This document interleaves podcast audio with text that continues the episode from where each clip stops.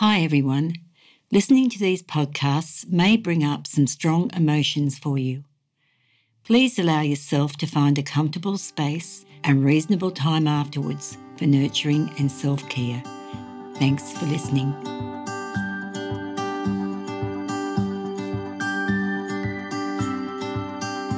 Hi everyone. Welcome back. The topic of this podcast today is what would it be like to know you could truly believe in yourself? I can imagine that a lot of people would be thinking, with the struggles they have endured in their lifetime, that this would be a very big ask. Well, I'm going to ask the question, why not? Why not begin to believe you are capable of almost anything that you are striving to do in your lifetime? After all, this is your lifetime. What would you want that is so tantalisingly exciting to imagine you could really have? What may be stopping you believing you could achieve anything or everything you desire? Could it be those old childhood messages that we have explored in previous podcasts? Old messages that keep on coming up and letting you know you are perhaps not worthy, will never amount to anything, and so on. If you were to dare to think you could truly believe in yourself, what would you be doing? Would you be envisaging yourself succeeding in something that perhaps had been only in your dreams? If the thought of what you may want to achieve has been with you for a lengthy period of time, what has been holding you back? If you were to truly tune into yourself and ask the question, am I holding myself back from achieving my goal?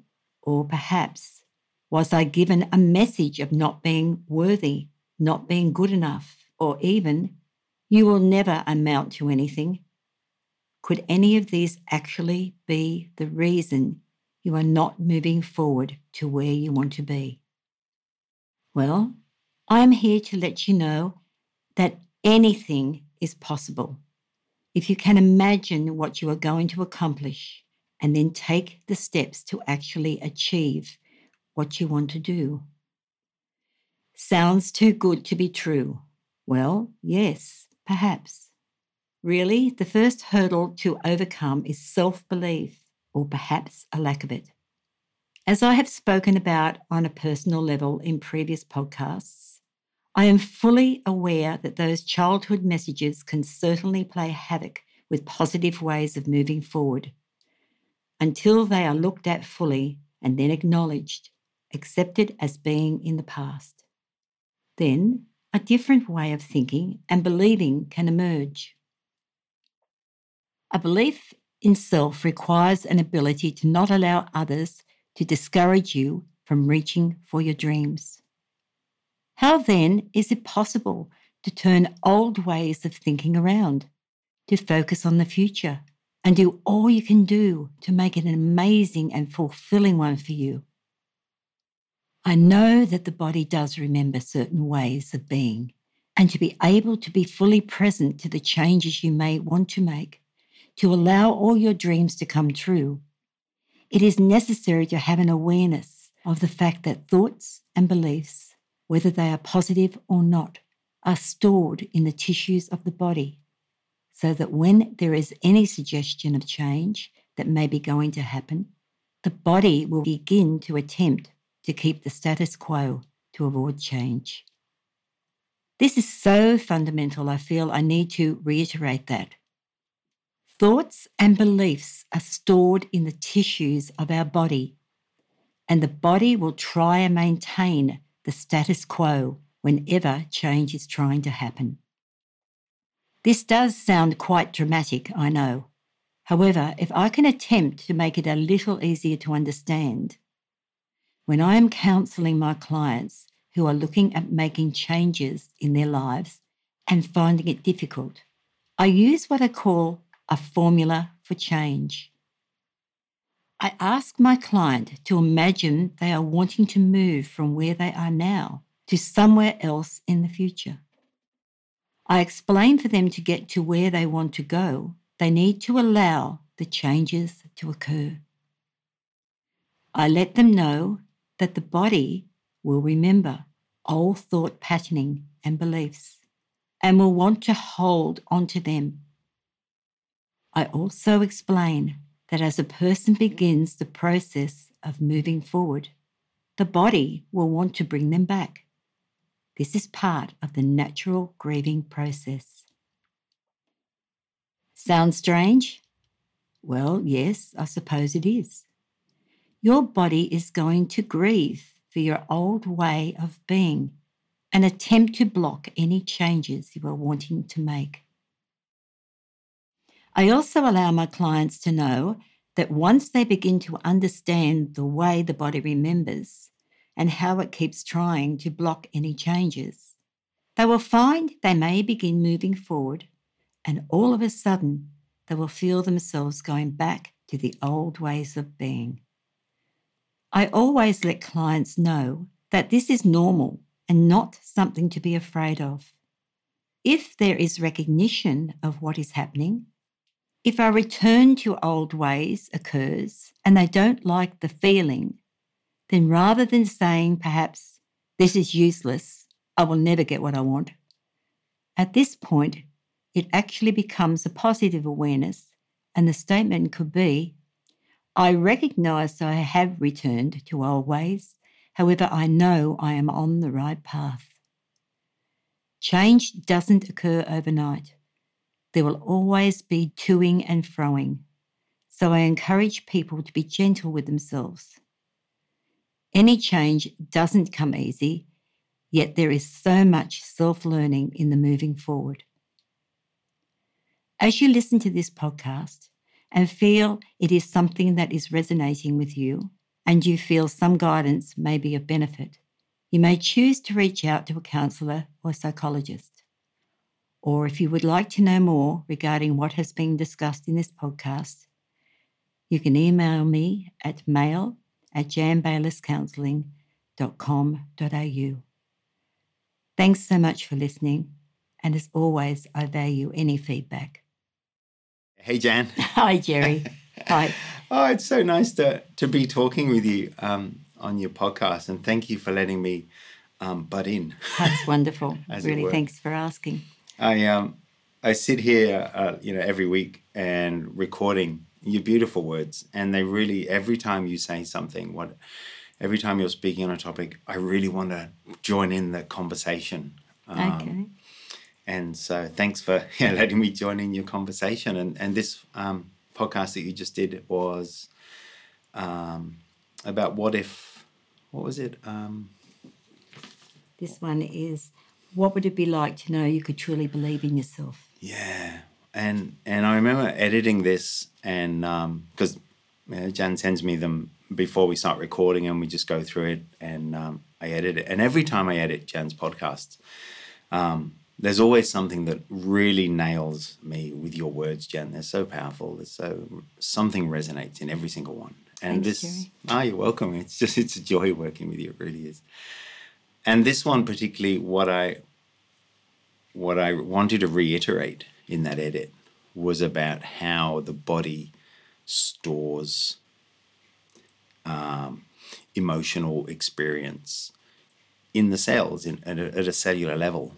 And over my life, I've struggled with depression many, many times here and there. And the first few times was medicated through doctors as a young adult and teenager. And for me at that time, that was all there was. There was no other path apart from we go to the doctor, we get on antidepressants, and we sit on them until our life changes and we stop taking them. But the last time I experienced that darkness, went into that, it was a very bad time of my life, very difficult time of my life. And what I came to understand myself was, for me, depression was a spiritual sickness, but B, that what I came to realize was that it was almost a side effect of my unconscious wanting to put me in a different place to where my conscious was. Mm-hmm. And when you said about your body hanging on to the status quo. Mm. That's what nailed me. Mm. Absolutely, yeah. Wow. It's amazing, isn't it? It really is. And yeah. It's very, and I know I'm not saying jump off your medication if you're on medication, but no. What I'm saying, for me, I was hanging on to an old life and my subconscious, my unconscious was going, mate, you got to get over here. Mm. And we're going to get you over there, and you can go quietly, or you can struggle and do it hard. Mm. And I struggled and did it hard until the point when it was like, okay, I'm going to make so many changes in my life. I'll just go with it and see what happens. Mm-hmm. And wow, going with it, the pain stopped, like the struggle stopped. It was almost like, you know, when you're trying to stop yourself throwing up, and then you throw up and it's all over, and it's like, why didn't I just throw up to start with? Yeah, yeah. It's interesting, isn't it? Because it's almost like you can say your body's a friend or a foe, you know, because you want to move forward. However, your body remembers your old way of being, and then and it's interesting when I've been working with clients because. And it's happened to me too, I have to be honest. It was when I was moving forward in my life and I got so upset because my teacher was that was sort of I was working with at the time, I got so upset because I thought, oh, my God, I've made all these changes and now I can feel myself. I'm back where I started. And I was so upset. I went to him and I said, I'm just a failure. I can't do this. And he just looked at me and he said, Jan, he said, that was your greatest teacher, your greatest learning. I said, what do you mean? He said, well, you came back and you didn't like the feeling. And he said, so you were sort of checking in with yourself. You didn't like it, did you? However, you want to continue the journey forward. However, there needs to be acknowledgement of going back. So you can move forward because it's sometimes it can be 2 steps forward and 1 step back. And also the other part of that too, I found out later on when I did some other training, it was just sort of completed that part for me because between where you are and the status quo to moving forward, there needs to be a greeting in mind and body for the moving forward so that you have a comfortable way of knowing that change is possible for you. And that's you're going to be feel ready for that change. So it is a process, and it's about also understanding that in that regard, your body was allowing you, it was protecting you in a way because it didn't know whether it was safe for you to move forward. So it's about respect for your body, respect for what it's put you through, whatever it is, and acknowledging that. So that it feels comfortable, your body then, your tissues, your everything, all your organs feels comfortable for you to actually move forward and go into that change process. That's amazing. I never considered the grieving of letting go of what was to be able to move forward as well as part of that. Because to me, it was like, I don't want anything to do with that. I want to move on, but it was so hard to move on. But I think if I'd known that then about I need to grieve that who I was then so that I can move on in a more gentle way, that would have been much more beneficial to know that I could actually go through that grieving process of that person who was me, which is so much became my story, like who I was, that kind of struggle thing, that constant internal thing. And, yeah, to have that knowledge then would have been amazing to know that I needed to grieve that, which would have been a lot more gentle and, as you say, more respectful to your body to do it in a very nurturing way instead. Look, it was amazing for me when I got that feeling of, oh, wow, it's okay for me to be back here. It's all right for me to be back here. And then to get that next bit around just knowing it's a grieving process because anything that we've known for so long, it all depends on how long you've been holding on, your body's been holding on to something, that's also going to play a part too because it all depends on how old you are when you're making the changes, because you've been doing things a certain way for so long. So that's also a process to go through. So to me, it made sense that you need to grieve, and your body needs to grieve in mind, body and spirit to move on and in a different way. And it is very, very physical. It's very physical symptoms of that. And that's what I saw, you know, recovering, moving on from where I was to where I am today. It was there was physical pain involved. There was, to me, it was like breaking bones at times. And for me to understand that depression, my mental health at the time was a result.